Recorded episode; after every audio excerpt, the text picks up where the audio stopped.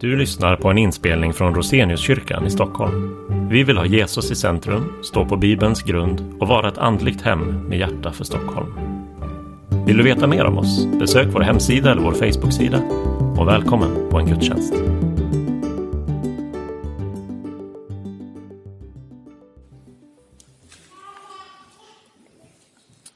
Ja, vi lever i en tid när eh, det som vi trodde skulle ta, snabbt, ta slut väldigt snabbt fortsätter månad efter månad. Kriget i Ukraina pågår månad efter månad och västvärlden inför den ena sanktionen efter den andra mot Ryssland. Och samtidigt det ena stödpaketet efter det andra till Ukraina. Både länder, organisationer, företag och personer tvingas att välja sida. Genom att sluta göra sånt som kan stötta Ryssland eller att själva drabbas av sanktioner, bojkotter eller andra negativa saker. Budskapet är väldigt tydligt. Gör er av med allt som kan hjälpa Ryssland. Bojkotta företag som har sin verksamhet där. Välj vilken sida ni vill tjäna. Och det är ett viktigt val, för det handlar om vilken framtid vi vill se här på jorden för Europa. Men dagens bibeltext handlar om ett val som är ännu viktigare. Den handlar om vår framtid i himlen, efter det här livet. Och frågan vi får idag är, vilken Gud vill du tjäna? Idag ska vi läsa den gammaltestamentliga läsningen, som, texten som är hämtad från Josua. Och Josua han påminner Israels folk och oss om det viktigaste innan han ska dö. Överge inte Gud, för han överger inte dig. Så det får bli rubriken för dagens predikan. Och vi ska läsa i Josua kapitel 24, verserna 14 till 18. Och vi läser i Jesu namn. Så frukta nu Herren och tjäna honom helhjärtat och i sanning. Gör er av med de gudar som era fäder tjänade på andra sidan floden och Egypten och tjäna Herren. Men om ni inte vill tjäna Herren, så välj idag vem ni vill tjäna. Antingen de gudar som era fäder tjänade på andra sidan floden eller de gudar som dyrkas av amorena i vilkas land ni bor. Men jag och mitt hus, vi vill tjäna Herren. Då svarade folket, aldrig att vi skulle överge Herren och tjäna andra gudar. För Herren är vår Gud. Han är den som har fört oss och våra fäder ut ur Egyptens land, ur träldomshuset. Han har gjort dessa stora under inför våra ögon och bevarat oss hela den väg som vi har vandrat bland alla de folk vilkas land vi har dragit igenom. Herren har jagat iväg alla dessa folk för oss, också amoreerna som bodde i landet. Vi vill också känna Herren, för han är vår Gud. Vi ber. Tack himmelske Fader för att du kommer till oss i ditt ord. Vi ber att du ska öppna våra hjärtan så att ditt levande ord får väcka tro och nytt liv i oss. Amen. Den här texten väcker några frågor. Vem var den här Josua egentligen? Och vad är det att tjäna andra gudar? Och vad är det för under de pratar om som Gud har gjort? Och så kanske, och så den viktigaste frågan till sist. Vilken Gud ska vi välja? Ska vi välja att tjäna de gudar som är långt borta ifrån oss, som aldrig kan ge oss någonting tillbaka? Eller ska vi välja att tjäna Herren Gud, som känner dig, som har skapat dig och som vill befria dig från allt som har gått snett i ditt liv? Men vem var då Josua? När Israels folk lämnade Egypten och vandrade i öknen så var Mose deras ledare under 40 år. Och när de kom fram till löfteslandet så blir Josua ledare efter Mose. Och nu när vi kommer in i texten här i slutet av Josua, i sista kapitlet, så har han varit ledare i 40 år. Lika länge som Mose. Han har varit ledare när folket har varit här i det nya löfteslandet, i Kanans land. Och nu samlar Josua alla ledare, alltså de äldste, huvudmännen, domarna och förmännen för folket, för att tala till dem innan han ska dö. Och vi kan se lite paralleller med andra ställen i Bibeln. Vi ser att Jakob, som var stamfader till Israels folk, han talade till sina tolv söner innan han dog. Och vi ser att Mose, han samlar de tolv ledarna från de tolv stammarna innan han dör och talar till dem. Och nu samlar Josua ledarna för Israels tolv stammar för att tala till dem om det viktigaste han har att skicka med. Den viktigaste påminnelsen. Och hans budskap är, ni har med egna ögon sett vad Gud har gjort för er. Glöm inte det. Håll det som är föreskrivet, vik inte av från det Herren har sagt. Och så nu när vi hoppar in i texten så säger han Tjäna Herren helhjärtat och i sanning. Vers 14.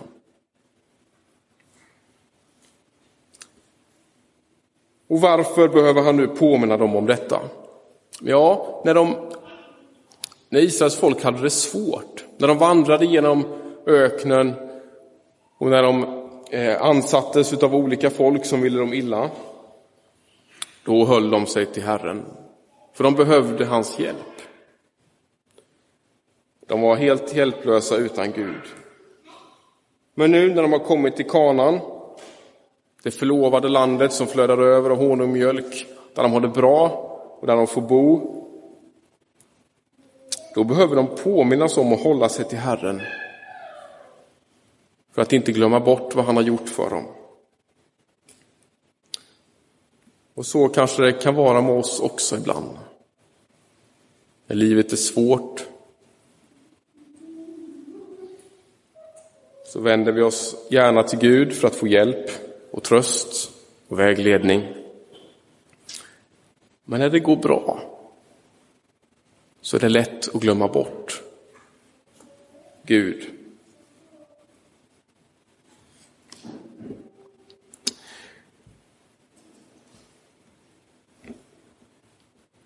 Så säger Josua så här. Men om ni inte vill tjäna Herren så välj idag. Antingen de gudar alltså som era fäder tjänade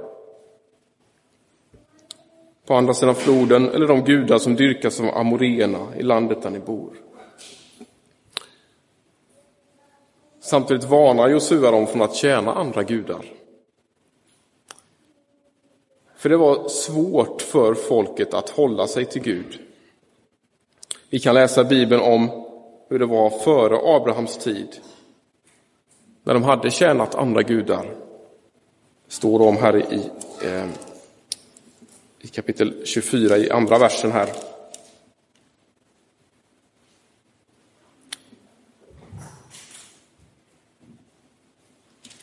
Att då tjänade folket andra gudar. Och eh, i Babel så vet vi att det fanns många avgudatempel. Det fanns tempel både till den ena och till den andra guden som skulle matas med enorma mängder mat och det skulle offras och dyrkas och tillbes för att eh, gudarna skulle blidkas, hålla sig lugna och välsigna folket. Och efter Babels torn så var avfallet totalt. Då tjänade folket inte Gud längre. Även om det fanns vissa folk som hade en viss kunskap om Gud så hade de vikit av från tron på Herren Gud som hade skapat både dem själva och himmel och jord. Och då kallar Gud på Abraham för att återupprätta eh, sitt folk. Ett, Ett folk som ska kunna befria oss allihop. Men det slutar inte med det, för vi vet att när de är i Egypten så tillber de också avgudar som finns bland det egyptiska folket. Och kanske har vi också hört om guldkalven som Israels folk själva låter göra åt sig i öknen. När Mose är uppe på Sinai berg för att ta emot de tio budorden, då ägnar sig folket åt att tillverka en egen guldkalv som de ska kunna tillbe och dyrka.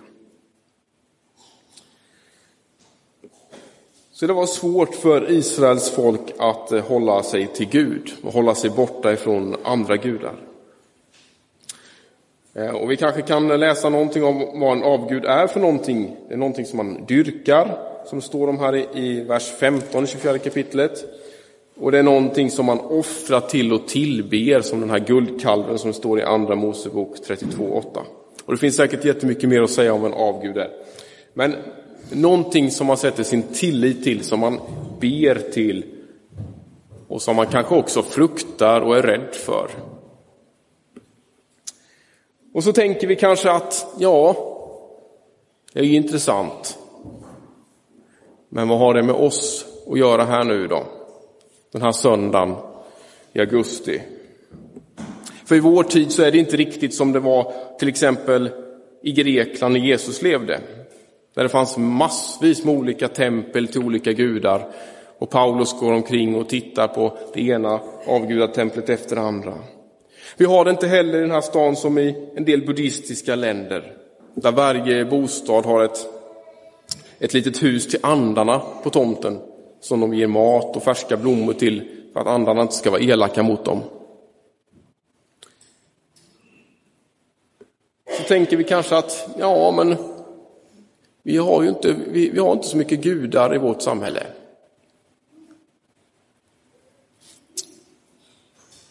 Men om vi istället tänker på vad är det vi sätter vår tillit till? Vad är det vi håller för sant och vad är det vi hänger oss åt helhjärtat? Istället för att komma till Gud. Vad är det som tar första platsen i våra hjärtan? Den platsen som Herren Gud själv vill ha. Då kan vi börja förstå att också i våra liv och i det samhälle vi lever finns det avgudar. Jag tänker till exempel på samhällets dyrkan av att vara fria från, från Gud. Vi har ställt oss själva i Guds ställe för att bestämma över både liv och död, hur och när och vilka barn som ska födas. Vi har tagit oss rätten att ifrågasätta Bibelns undervisning om vad en familj är och har för roll i samhället. Och listan kan göras väldigt lång.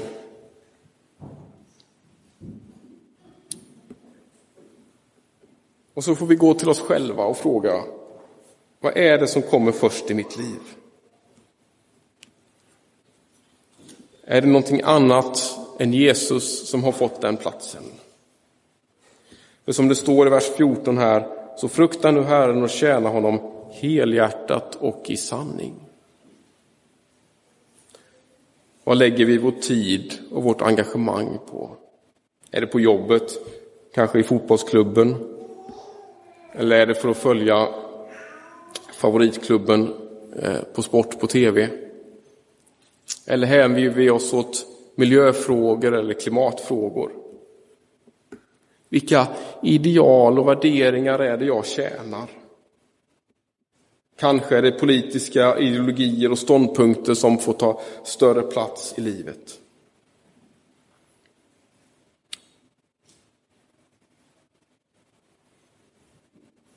vi kan fråga oss också, vad är det vi tror ska rädda oss? Vi sätter ofta stor tillit till vår egen förmåga att ordna till det i livet.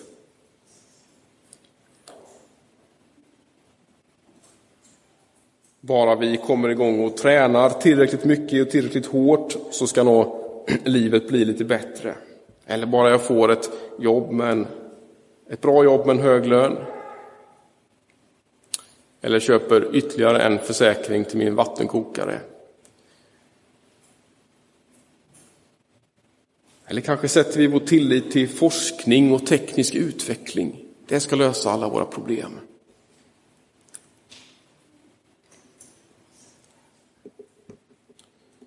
Listan kan göras lång med sånt som lätt tar första platsen i våra hjärtan.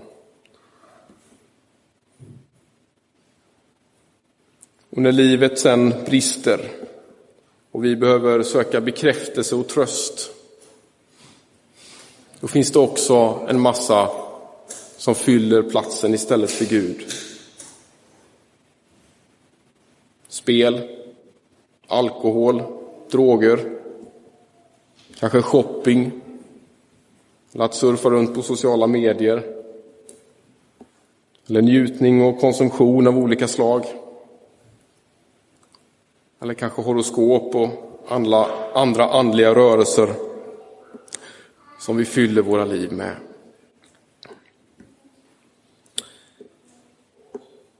Och nu behöver inte allt det som jag har nämnt vara avgudar i sig självt. Utan det handlar om det vi tillber och dyrkar och sätter vår tillit till. Det vi ägnar oss helhjärtat åt och håller för sant istället för att låta Jesus forma oss. Det blir till avgudar i våra liv. Ofta tycker jag det är en bra fråga att ställa. Doftar det Jesus om det jag gör? Doftade Jesus om mitt liv? Eller kommer det mer en unken och rutten doft omkring mig? Är det någonting annat som tagit över min tid, mitt engagemang och mina åsikter? För det kan vara värt att titta lite på hur Josua uttrycker sig. Han säger att vi inte ska tjäna andra gudar. Han säger inte att vi inte ska tro på andra gudar eller ta hjälp av andra gudar utan tjäna. För det är det det handlar om, att det är vi som får tjäna dem. Vi tror ibland att det är de som tjänar oss. Men när det gäller avgudarna så är det alltid vi som hamnar i klorna på dem.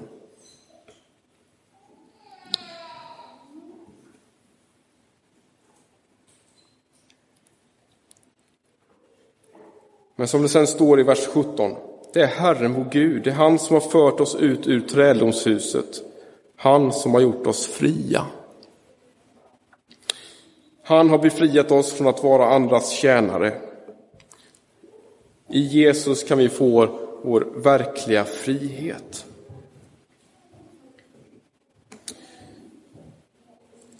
Och Josua inleder också med att säga frukta nu Herren.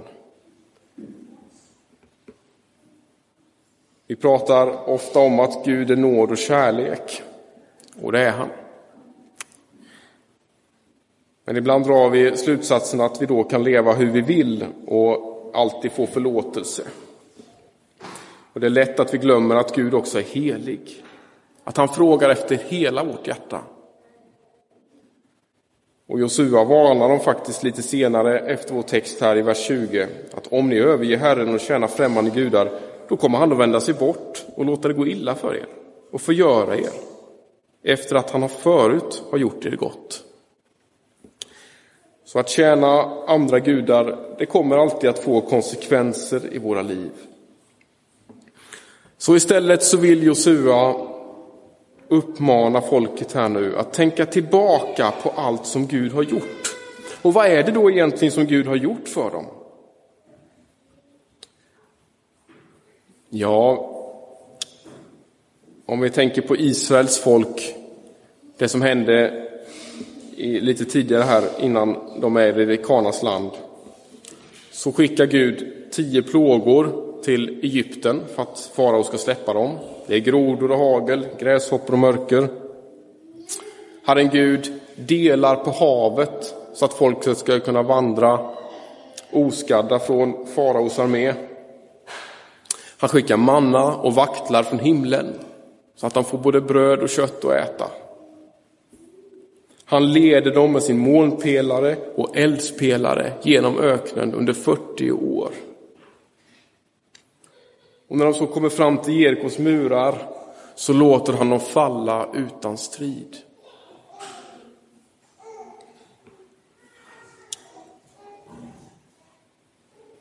Något sånt har jag inte varit med om i mitt liv. Det hade varit fantastiskt, men det har jag inte. Men Gud har gjort under i mitt liv också. Och det första han har gjort är att han har väckt tro i mitt hjärta. Han har gett mig av sin tro. Och i dopet har jag fått en helige ande som hjälper mig. Gud, han älskar mig och han låter mig tillföra hans familj. Det är också stort. Han förlåter mig för allt som jag gör fel. Han har gett mig en fantastisk hustru som en gåva från Gud, som älskar, uppmuntrar och hjälper mig trots mina brister. Han har gett oss två underbara pojkar som är gåvor från Gud. Vi har goda vänner, intressen och annat som är gott i livet. Tänk tillbaka på vad Gud har gjort för dig.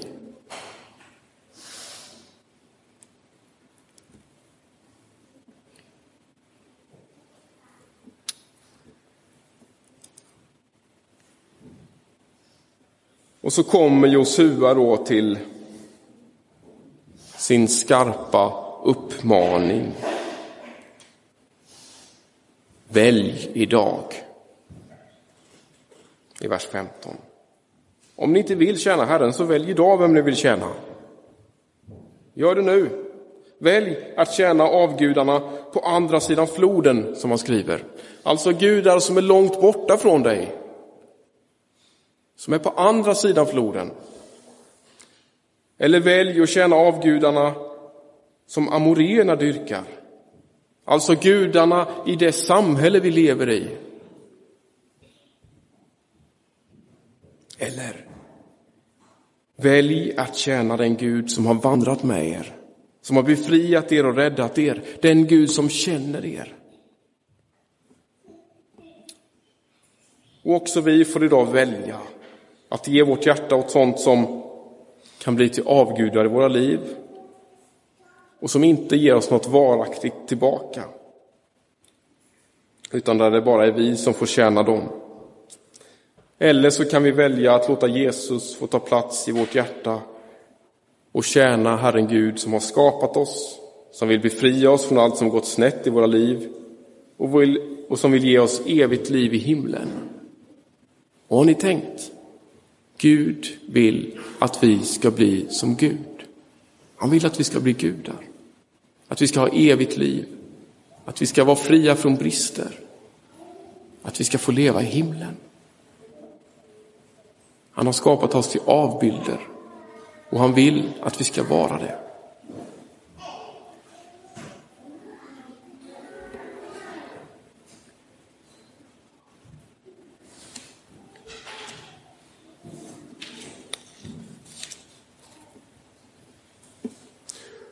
Och vad svarar då ledarna som lyssnar på Josua? Jo, de svarar här ett långt svar, vers 16 till 18. Då svarade folket aldrig att vi skulle överge Herren och tjäna andra gudar. För Herren är vår Gud. Han är den som har fört oss och våra fäder ut ur Egyptens land, ur träldomshuset. Han har gjort dessa stora under inför våra ögon och bevarat oss hela den väg vi har vandrat och bland alla de folk vilkas land vi har dragit igenom. Herren har jagat iväg alla dessa folk för oss, också amorena som bodde i landet. Vi vill också tjäna Herren, för han är vår Gud. Ett långt svar.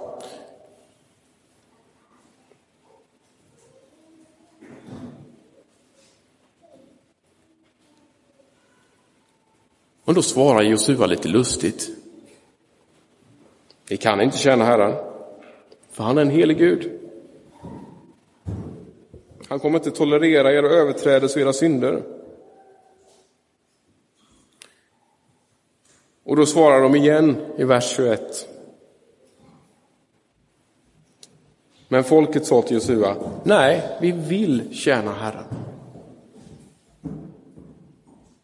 Och då uppmanar Josua dem att gör er då av med alla främmande gudar som ni har bland er och vänd era hjärtan till Herren, Israels Gud. Och då svarar folket för tredje gången. Herren vår Gud vill vi tjäna, hans röst vill vi lyda. Så tre gånger får de säga till Josua, vi vill tjäna Herren. Vi kanske kan jämföra med Petrus som tre gånger förnekar Jesus och sen får upprättelse genom att tre gånger få svara att han älskar Jesus.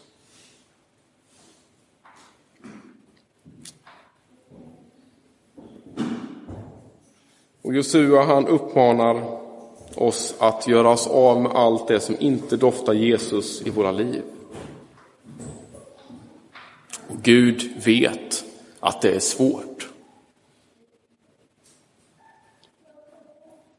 Och därför vill han genom den heliga Ande ge oss kraft och mod att säga nej till det som förstör för oss själva och för andra. Gud vet att det är svårt. För Israels folk, de tjänade Herren så länge som de här ledarna levde. De ledarna som varit med och sett vad Gud har gjort för dem, så länge tjänade de eh, Gud. Och efter Josua som vi läser sista kapitlet i nu, så kommer Domarboken. Som är fylld av berättelser som visar att Israels folk verkligen kämpar med att hålla sig till Gud och säga nej till avgudarna. Tolv gånger överger de Gud i Domarboken för att sedan få hjälp att komma tillbaka och bli befriade av Gud. Och kanske har vi också kämpat med att tro Kanske har vi också gång på gång misslyckats att leva nära Gud, trots att vi vill. För de som lyssnade på Josua, de säger vi vill tjäna Herren i vers 18. Vi vill. Och mer än så kan vi inte göra. För tron är en gåva, den främsta nådegåvan vi kan få. Vi kan inte av egen förmåga eller kraft förmå oss att tro. Men vi kan sträcka ut våra händer och säga, jag vill tro. Herre, hjälp mig, ge mig tro.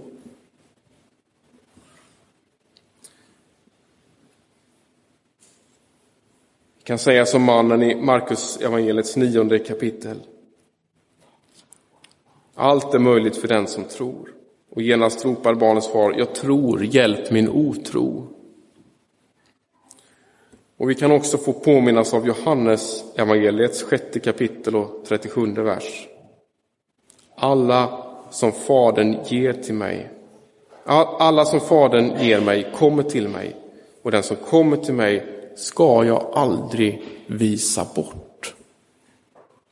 Jesus har lovat att aldrig visa bort någon som kommer till honom och vill tro på honom.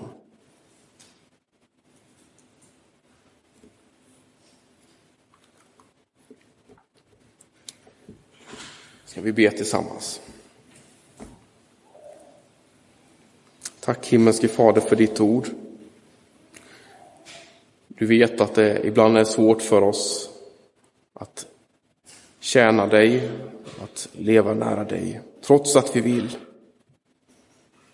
Det är så lätt att det går snett för oss. Både en och två och tre gånger.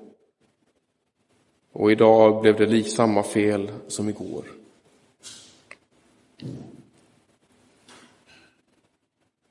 Men tack för att du då påminner oss gång på gång om vad du har gjort för oss genom Jesus.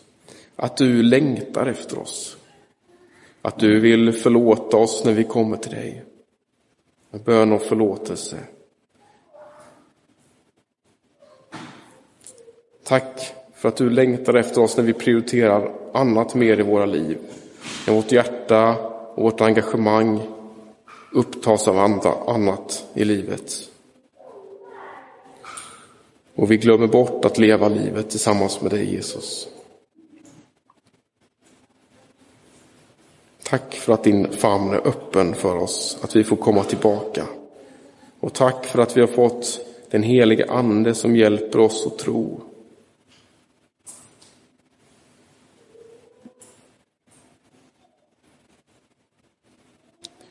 Ber vi att vi ska få dela med oss av vår tro till många av de människor som vi har i vår omgivning omkring oss. Vi ber att fler skulle förstå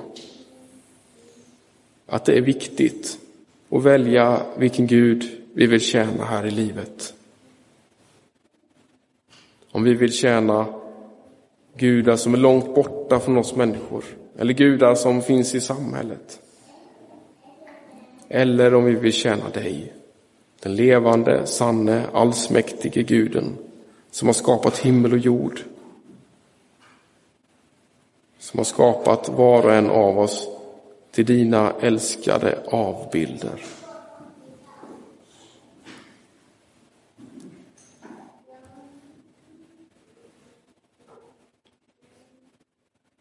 Ber vi om i vår Herres Jesu Kristi namn.